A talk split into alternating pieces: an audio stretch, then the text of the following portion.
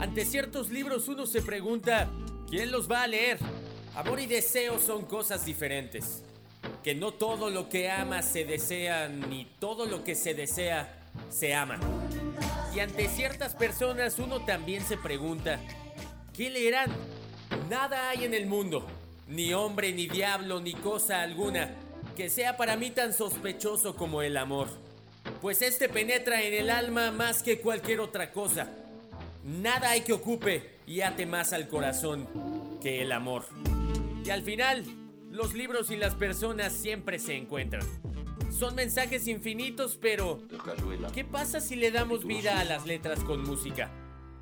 Tiempo en mis manos podría ser tiempo gastado contigo, riendo como niños, viviendo como amantes, rodando como un trueno bajo las sábanas. Imagino entonces por qué le llaman a esto tristeza. Todo es parte de un mismo universo sin retorno. Leer, escuchar y sentir. En voz alta o en privado, pero haciendo que las letras tengan vida. Así que bienvenidos al librario. Bienvenidos al librario. El lugar donde aprendemos a leer y a escuchar. El universo donde la palabra va a ser la única y esencial protagonista.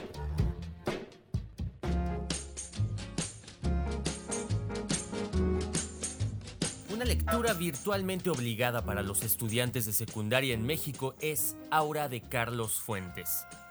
Por eso no había nada de sorprendente en que la hija de Carlos Abascal leyera la novela por indicación de su profesora de español.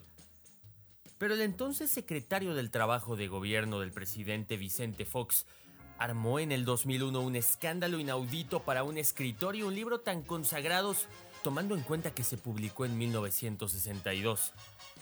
A juicio del secretario, algunas partes de la novela eran inapropiadas para un estudiante de tercer año, por lo que pidió que se tomaran medidas contra la profesora de su hija, Luz Carmen, en el Colegio de Monjas Félix de Jesús Ruggier. La dirección de la institución argumentó que el libro no se apegaba al programa propuesto por la Secretaría de Educación y terminó por despedir a la profesora Georgina Rábago. Felipe cae sobre el cuerpo desnudo de Aura sobre sus brazos abiertos, extendidos de un extremo al otro de la cama. Igual que el Cristo negro que cuelga del muro de su faldón de seda escarlata, sus rodillas abiertas, su costado herido, su corona de brezos montada sobre la peluca negra, enmarañada, entreverada con lentejuela de plata. Ahora se abrirá como un altar. Murmuras el nombre de Aura al oído de Aura. Sientes los brazos llenos de la mujer contra tu espalda. Escuchas su tibia voz en tu oreja. ¿Me querrás siempre? Dice el párrafo que despertó la controversia. El asunto no habría trascendido de no ser porque varios medios de comunicación le dieron seguimiento y entrevistaron a la profesora. Una vez que se supieron las condiciones en las que ocurrió su despido, figuras como el activista conservador Jorge Serrano Limón, la Unión Nacional de Padres de Familia, el cardenal Norberto Rivera Carrera y hasta la entonces vocera de la presidencia y futura primera dama Marta Sahagún saltaron a la defensa de Abascal. Mientras tanto, la indignación crecía entre intelectuales como la periodista y escritora franco-mexicana Elena Poniatowska y el fallecido escritor Carlos Monsiváis, que más allá de considerar Aura una lectura apropiada para los estudiantes de secundaria, lamentaron la censura de la que decían estaba siendo objeto Carlos Fuentes.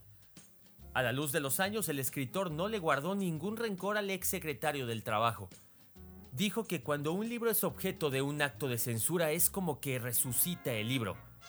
Ahora fue objeto de un acto de censura que él agradece porque gracias a esa censura se multiplicaron las ventas del libro y dijo Carlos en la Feria del Libro de Guadalajara en 2008 que las ventas brincaron a 20.000 ejemplares a la semana, cosa que les tenía evidentemente muy felices al editor y al mismo Carlos Fuentes. En todo caso, Aura es una novela breve muy ligada a la muerte de Artemio Cruz.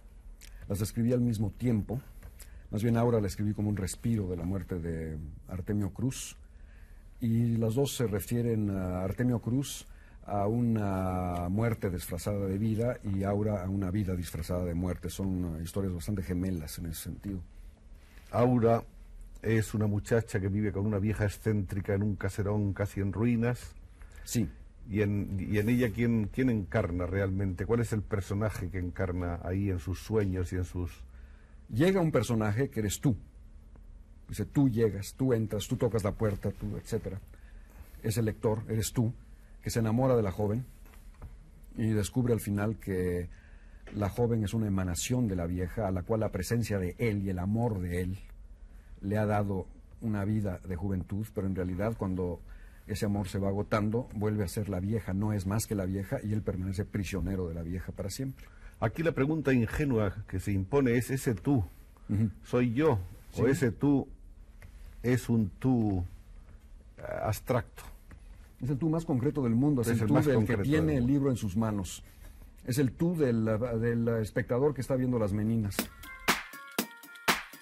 Y sí, llega al librario la historia de Felipe Montero, un historiador que es contratado por doña Consuelo, viuda del general Llorente, para que ordene y termine de redactar las memorias de su difunto marido.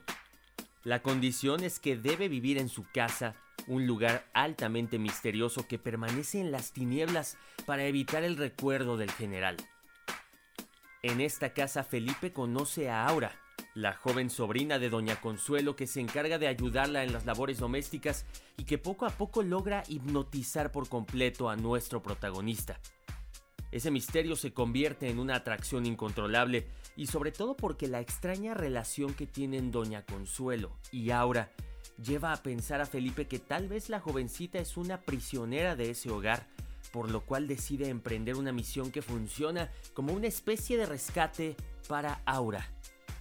Lo interesante acá es que poco a poco Felipe Montero se dará cuenta que esa dependencia de Aura con Doña Consuelo Llorente no solo es particular y diferente, sino que va mucho más allá de lo imaginable. Yo soy Adrián, Adrián Ortega, y hoy me toca generar una correspondencia directa con ustedes para hacer posible el capítulo número 11 de este concepto de radio. Les pido que sigan el hashtag Aura en Librario para que puedan conocer todo lo que se habla al respecto de este programa y yo a ustedes leerlos con sus impresiones y cómo sí o cómo no está funcionando este intercambio de letras y canciones.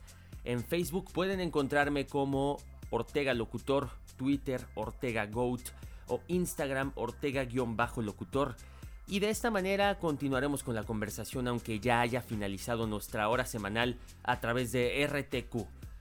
También a partir de el miércoles temprano pueden encontrar en el portal de Anchor o en Spotify la sección de podcast, todos los capítulos de estas emisiones que han venido haciendo un montón de cosas diferentes que tratan de mostrar cómo es posible generar precisamente una correspondencia entre música y letras que aprendemos a escuchar y que por supuesto nos convenga seguir leyendo, nos den muchas más ganas de continuar en permanente contacto con un libro, como sea, pero en permanente contacto.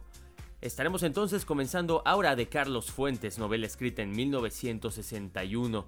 Por él nacido en Panamá, Carlos Fuentes, y todo lo que esto significa para la vida real de muchas personas que están en búsqueda de algo que el destino parece que los ha encontrado para hacer exactamente eso que ustedes estaban pensando y después no conforme con eso encuentran en el camino un montón de situaciones, circunstancias peculiares que convierten su vida en algo que jamás pensaron.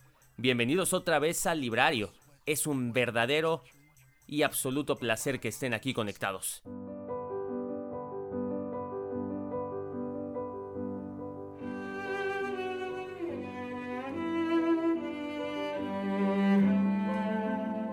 Lees este anuncio. Una oferta de esa naturaleza no se hace todos los días. Lees y relees el aviso. Parece dirigido a ti, a nadie más. Distraído dejas que la ceniza del cigarro caiga dentro de la taza de té que has estado bebiendo en ese cafetín sucio y barato. Tú releerás. Se solicita historiador joven, ordenado, escrupuloso, conocedor de la lengua francesa, conocimiento perfecto, coloquial, capaz de desempeñar labores de secretario, juventud, conocimiento del francés, preferible si ha vivido en Francia algún tiempo, 3 mil pesos mensuales. Comida y recámara cómoda, asoleada, apropiada estudio. Solo falta tu nombre. Solo falta que las letras más negras y llamativas del aviso informen Felipe Montero. Se solicita Felipe Montero, antiguo becario en la Sorbona, historiador cargado de datos inútiles, acostumbrado a exhumar papeles amarillentos, profesor auxiliar en escuelas particulares y 900 pesos mensuales. Pero si leyeras eso, sospecharías y lo tomarías a broma. Donceles 815. Acuda en persona. No hay teléfono. Recoges tu portafolio y dejas la propina. Piensas que otro historiador joven, en condiciones semejantes a las tuyas, ya ha leído ese mismo aviso, tomado la delantera y quizás ocupado el puesto. Entonces tratas de olvidar mientras caminas a la esquina. Esperas el autobús, enciendes un cigarrillo, repites en silencio las fechas que debes memorizar para que esos niños amodorrados te respeten. Tienes que prepararte. El autobús se acerca y tú estás observando las puntas de tus zapatos negros. Tienes que prepararte. Metes la mano en el bolsillo, juegas con las monedas de cobre y por fin escoges 30 centavos. Los aprietas con el puño y alargas el brazo para tomar firmemente el barrote de fierro del camión que nunca se detiene.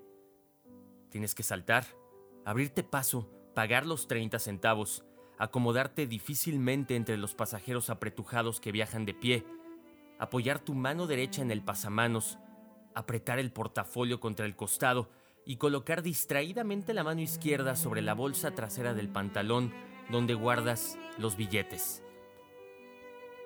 Vivirás ese día idéntico a los demás, y no volverás a recordarlo sino al día siguiente, cuando te sientes de nuevo en la mesa del cafetín, pidas el desayuno y abras el periódico. Al llegar a la página de anuncios, ahí estarán, otra vez, esas letras destacadas que dicen historiador joven. Parece ser que nadie acudió ayer. Leerás el anuncio. Te detendrás en el último renglón y dice cuatro mil pesos. Te sorprenderá imaginar que alguien vive en la calle de Donceles. Siempre has creído que en el viejo centro de la ciudad no vive nadie. Caminas con lentitud, tratando de distinguir el número 815 en este conglomerado de viejos palacios coloniales convertidos en talleres de reparación, relojerías, tiendas de zapatos y expendios de aguas frescas. Las nomenclaturas han sido revisadas, superpuestas, confundidas. El 13 junto al 200, el antiguo azulejo numerado 47, encima de la nueva advertencia pintada con tiza. Ahora 924. Levantarás la mirada a los segundos pisos. Ahí nada cambia. Las infonolas no perturban, las luces de mercurio no iluminan. Las baratijas expuestas no adornan ese segundo rostro de los edificios. Unidad del Tezontlé, los nichos con sus santos truncos coronados de palomas, la piedra labrada de barroco mexicano, los balcones de celosía, las troneras y los canales de lámina, las gárgolas de arenisca, las ventanas ensombrecidas por largas cortinas verdosas, esa ventana de la cual se retira alguien en cuanto tú la miras, Miras la portada de Vides Caprichosas, bajas la mirada al zaguán despintado y descubres 815 antes 69. Tocas en vano con esa manija, esa cabeza de perro en cobre, gastada, sin relieves, semejante a la cabeza de un feto canino en los museos de ciencias naturales. Imaginas que el perro te sonríe y suelta su contacto helado. La puerta cede al empuje levísimo de tus dedos y antes de entrar miras por última vez sobre tu hombro. Frunces el ceño porque la larga fila detenida de camiones y autos gruñe, pita, suelta el humo insano de su prisa. Tratas inútilmente de retener una sola imagen de ese mundo exterior indiferenciado. Cierras el zaguán detrás de ti e intentas penetrar la oscuridad de ese callejón techado. Patio porque puedes oler el musgo, la humedad de las plantas, las raíces podridas, el perfume adormecedor y espeso. Buscas en vano una luz que te guíe. Buscas la caja de fósforos en la bolsa de tu saco, pero esa voz aguda y cascada te advierte desde lo lejos. No, no es necesario. Le ruego, camine 13 pasos hacia el frente y encontrará la escalera a su derecha. Suba, por favor. Son 22 escalones. Cuéntelos. 13. Derecha. 22. El olor de la humedad de las plantas podridas te envolverá mientras marcas tus pasos, primero sobre las baldosas de piedra, enseguida sobre esa madera crujiente, fofa por la humedad y el encierro. Cuentas en voz baja hasta 22 y te detienes, con la caja de fósforos entre las manos, el portafolio apretado contra las costillas. Tocas esa puerta que huele a pino viejo y húmedo. Buscas una manija Terminas por empujar y sentir ahora un tapete bajo tus pies. Un tapete delgado, mal extendido, que te hará tropezar y darte cuenta de la nueva luz grisácea y filtrada que ilumina ciertos contornos nada más. Señora, dices con una voz monótona porque crees recordar una voz de mujer. Señora. Ahora a su izquierda, la primera puerta. Tenga la amabilidad. Empujas la puerta, ya no esperas que alguna se cierre propiamente. Ya sabes que todas son puertas de golpe, y las luces dispersas se trenzan en tus pestañas, como si atravesaras una tenue red de seda. Solo tienes ojos para esos muros de reflejos desiguales, donde parpadean docenas de luces. Consigues al cabo definirlas como veladoras, colocadas sobre repisas y entrepaños de ubicación asimétrica Levemente iluminan otras luces que son corazones de plata, frascos de cristal, vidrios enmarcados, y solo detrás de este brillo intermitente verás, al fondo, la cama y el signo de una mano que parece atraerte con su movimiento pausado.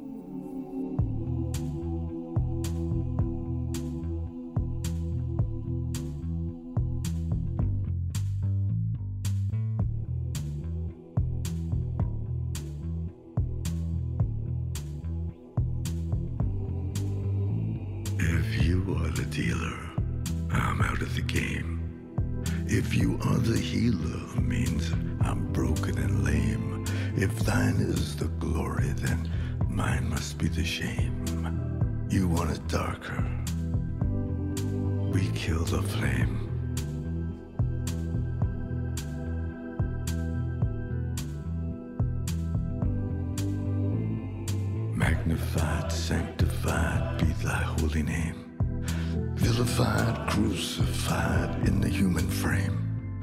A million candles burning for the help that never came. You want it darker.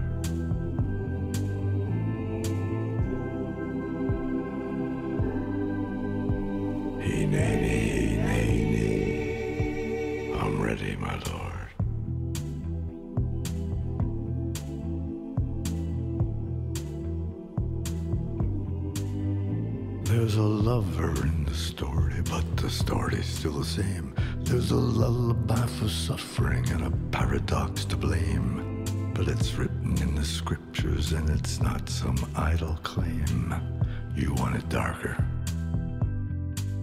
We kill the flame.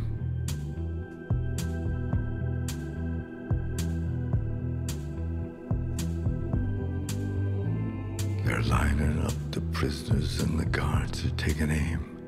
I struggled with some demons, they were middle class and tame. I didn't know I had permission to murder and to maim. You want it darker?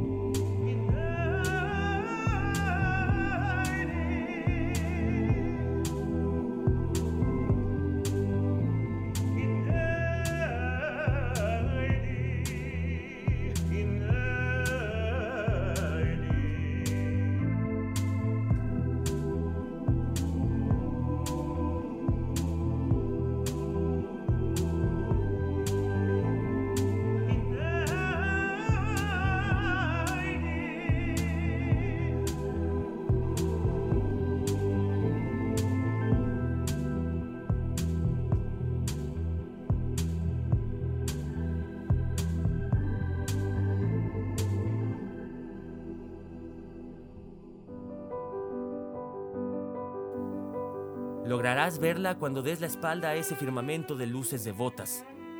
Tropiezas al pie de la cama. Debes rodearla para acercarte a la cabecera. Ahí esa figura pequeña se pierde en la inmensidad de la cama. Al extender la mano no tocas otra mano, sino la piel gruesa, afieltrada, las orejas de ese objeto que roe con un silencio tenaz y te ofrece sus ojos rojos. Sonríes y acaricias al conejo que yace al lado de la mano que por fin toca la tuya con unos dedos sin temperatura que se detienen largo tiempo sobre tu palma húmeda. La voltean y acercan tus dedos abiertos a la almohada de encajes que tocas para alejar tu mano de la otra. Felipe Montero. Leí su anuncio. Sí, ya sé. Perdón, pero no hay asiento. Estoy bien. No se preocupe. Está bien, por favor. Póngase de perfil. No lo veo bien. Que le dé la luz. Así. Claro. Leí su anuncio. Claro. Lo leyó. ¿Se siente calificado? Avez-vous pas de d'étudier? À Paris, madame. Ah, oui. Me fait plaisir toujours, toujours, Oui. Vous savez, ou a ti te mente habitué, et après. Te apartarás para que la luz combinada de la plata, la cera y el vidrio dibuje esa cofia de seda que debe recoger un pelo muy blanco y enmarcar un rostro casi infantil de tan viejo. Los apretados botones del cuello blanco que sube hasta las orejas ocultas por la cofia, las sábanas y los edredones velan todo el cuerpo, con excepción de los brazos envueltos en un chal de estambre, las manos pálidas que descansan sobre el vientre. Solo puedes fijarte en el rostro, hasta que un movimiento de conejo te permite desviar la mirada y observar con disimulo esas migajas, esas costras de pan regadas sobre los edredones de seda roja, raídos y sin lustre. Voy al grano. No me quedan muchos años por delante, señor Montero, y por ello he preferido violar la costumbre de toda una vida y colocar ese anuncio en el periódico. Sí, por eso estoy aquí. Sí, entonces acepta. Bueno, desearía saber algo más. Naturalmente. Es usted curioso. Ella te sorprenderá observando la mesa de noche, los frascos de distinto color, los vasos, las cucharas de aluminio, los cartuchos alienados de píldoras y comprimidos, los demás vasos manchados de líquidos blancuzcos que están dispuestos en el suelo, al alcance de la mano de la mujer recostada sobre esta cama baja. Entonces te darás cuenta de que es una cama apenas elevada sobre el ras del suelo, cuando el conejo salta y se pierde en la oscuridad. Le ofrezco cuatro mil pesos. Sí, Eso dice el aviso de hoy. Ah, entonces ya salió. Sí, ya salió. Se trata de los papeles de mi marido, el general Llorente. Deben ser ordenados antes de que muera. Deben ser publicados. Lo he decidido hace poco. Y el propio general no se encuentra capacitado para... Murió hace 60 años, señor. Son sus memorias inconclusas. Deben ser completadas antes de que yo muera. Pero yo le informaré de todo. Usted aprenderá a redactar en el estilo de mi esposo. Le bastará ordenar y leer los papeles para sentirse fascinado por esa prosa, por esa transparencia, esa... esa... Sí, sí, comprendo. Saga. Saga, ¿dónde está? Dichi, Saga. ¿Quién? Mi compañía. ¿El conejo? Sí, volverá. Levantarás los ojos, que habías mantenido bajos, y ella habrá cerrado los labios, pero esa palabra volverá. Vuelves a escucharla como si la anciana la estuviese pronunciando en ese momento.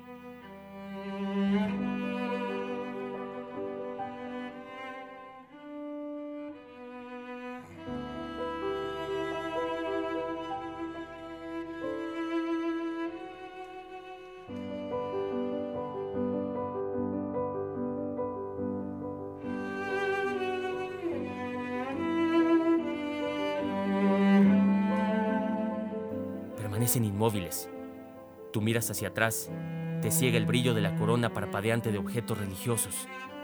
Cuando vuelves a mirar a la señora, sientes que sus ojos se han abierto desmesuradamente y que son claros, líquidos, inmensos, casi del color de la córnea amarillenta que los rodea. De manera que solo el punto negro de la pupila rompe esa claridad perdida, minutos antes, en los pliegues gruesos de los párpados caídos, como para proteger esa mirada que ahora vuelve a esconderse, a retraerse. Piensas, en el fondo de su cueva seca. Entonces se quedará usted. Su cuarto está arriba, ahí sí entra la luz. Quizá, señora, sería mejor que no le importunara. Yo puedo seguir viviendo donde siempre y revisar los papeles en mi propia casa. Mis condiciones son que viva aquí. No queda mucho tiempo. No sé... Aura. La señora se moverá por la primera vez desde que tú entraste a su recámara. Al extender otra vez su mano, tú sientes esa respiración agitada a tu lado y entre la mujer y tú se extiende otra mano que toca los dedos de la anciana. Miras a un lado y la muchacha está ahí. Esa muchacha que no alcanzas a ver de cuerpo entero porque está tan cerca de ti y su aparición fue imprevista, sin ningún ruido. Ni siquiera los ruidos que no se escuchan pero que son reales porque se recuerdan inmediatamente, porque a pesar de todo son más fuertes que el silencio que los acompañó. Le dije que regresaría. ¿Quién? Aura, mi compañera, mi sobrina. Buenas tardes. La joven inclinará la cabeza y la anciana al mismo tiempo que ella remedará el gesto. Es el señor Montero. Va a vivir con nosotras. Te moverás unos pasos para que la luz de las veladoras no te ciegue. La muchacha mantiene los ojos cerrados, las manos cruzadas sobre un muslo. No te mira. Abre los ojos poco a poco, como si temiera los fulgores de la recámara. Al fin podrás ver esos ojos de mar que fluyen, se hacen espuma, vuelven a la calma verde, vuelven a inflamarse como una ola. Tú los ves y te repites que no es cierto, que son unos hermosos ojos verdes idénticos a todos los hermosos ojos verdes que has conocido o podrás conocer. Sin embargo, no te engañas. Esos ojos fluyen, se transforman, como si te ofrecieran un paisaje que solo tú puedes adivinar y desear.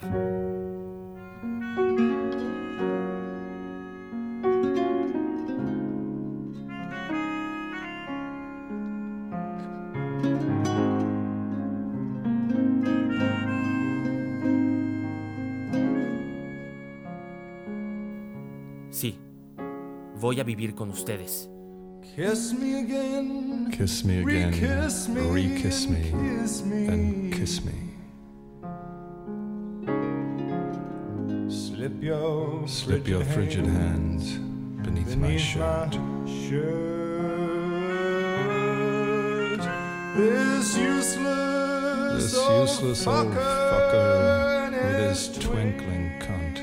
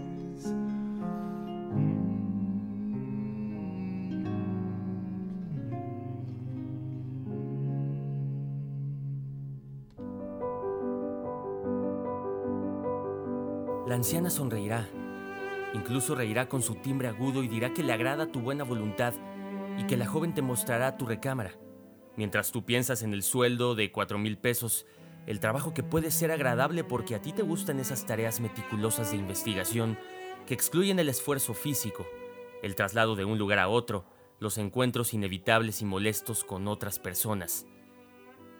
Piensas en todo esto al seguir los pasos de la joven. Te das cuenta que no la sigues con la vista, sino con el oído. Sigues el susurro de la falda, el crujido de una tafeta, y estás ansiando ya mirar nuevamente esos ojos.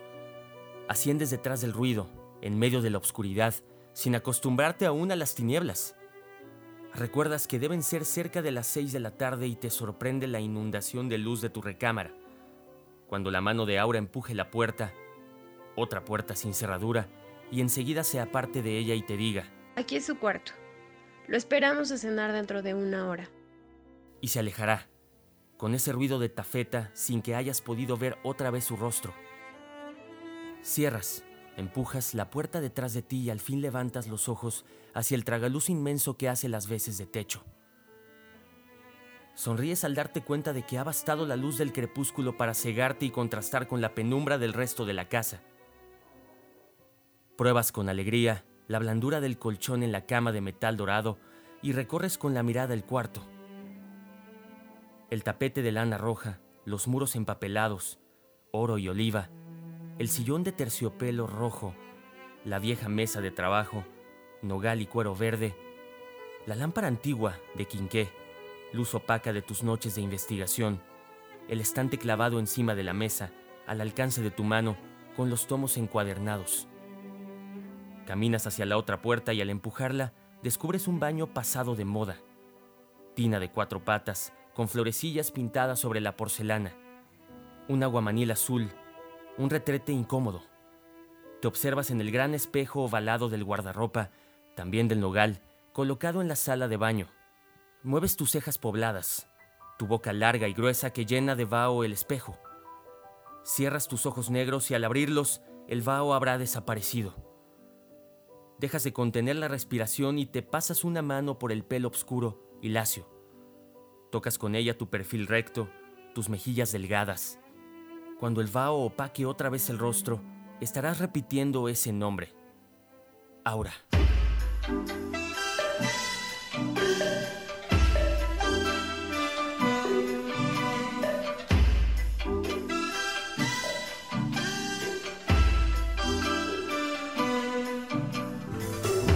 Media luna brillará, la navaja acechará, ojos bravos de mujer, qué veneno fue.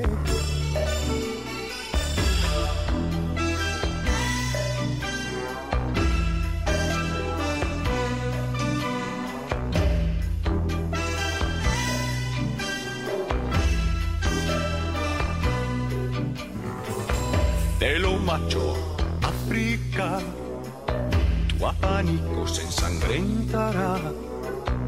A mi sino fiel seré, qué veneno fue.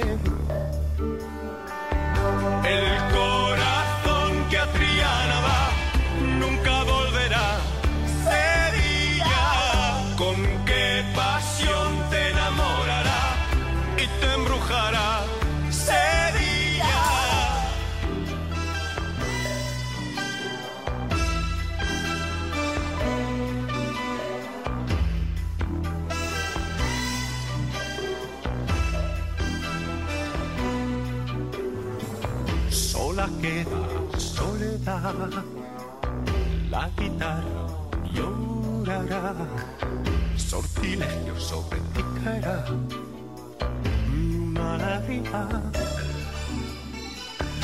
un perfume, flor de azar, a la hora de la verdad, pulso infame temblará, pero matará. Y al alba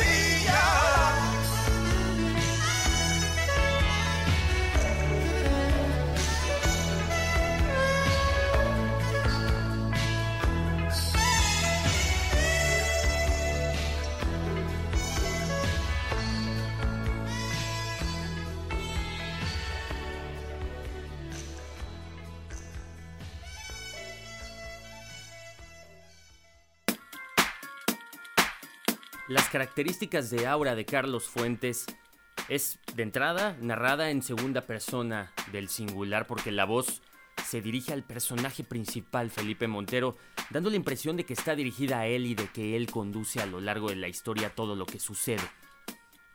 Por supuesto, en esta novela corta hay un estilo narrativo que describe muchas cosas de cómo es el ambiente donde suceden los acontecimientos, también los personajes y las características de estos de una manera física pero también espiritual. Carlos Fuentes utilizó un vocabulario bastante literario y destacan algunos fragmentos en francés que introduce para darle verosimilitud a la obra porque los escritos del general Llorente originalmente estaban escritos en francés y por eso quiso incluir este lenguaje. Y así entonces apenas vamos en el segundo capítulo de este libro publicado por Carlos Fuentes en 1962, Aura, pero que tiene un montón de descripciones que valdría mucho la pena si a ustedes les gusta escribir, si les gusta todavía de ese arte antiguo que es escribir cartas, muy probablemente la manera en cómo lleva este libro conecte con ustedes.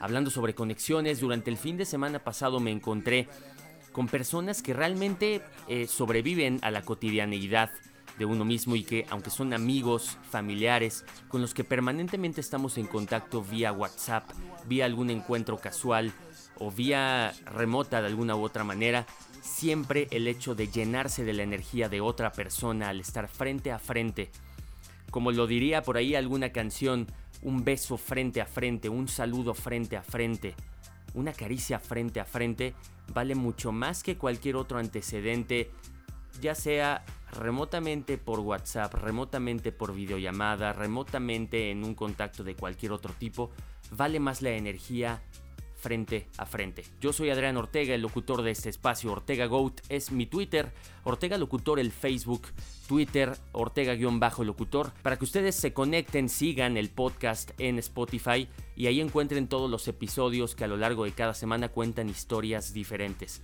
Soy el productor de este espacio, gracias a RTQ por todas las posibilidades que brinda para que esto funcione como debe ser. Que la conversación se extienda y lo sigo escuchando, leyendo sobre qué otros libros les encantaría a ustedes que fueran leídos en voz alta, combinados con música que creo que este de Aura permitió a través de Nick Cave, de Miguel Bosé y de Leonard Cohen un equilibrio perfecto. Gracias a ustedes y que toda esta historia continúe. Tal cual Pablo Neruda aseguró que el amor es una sensación que trastoca todos nuestros sentidos y sensaciones, este programa radial llamado Librario estará de vuelta la siguiente semana para coleccionar nuevas anécdotas, nuevos libros, nuevas canciones que logren el gran objetivo de este programa, escuchar libros y leer música. Así que el Librario estará de vuelta muy pronto.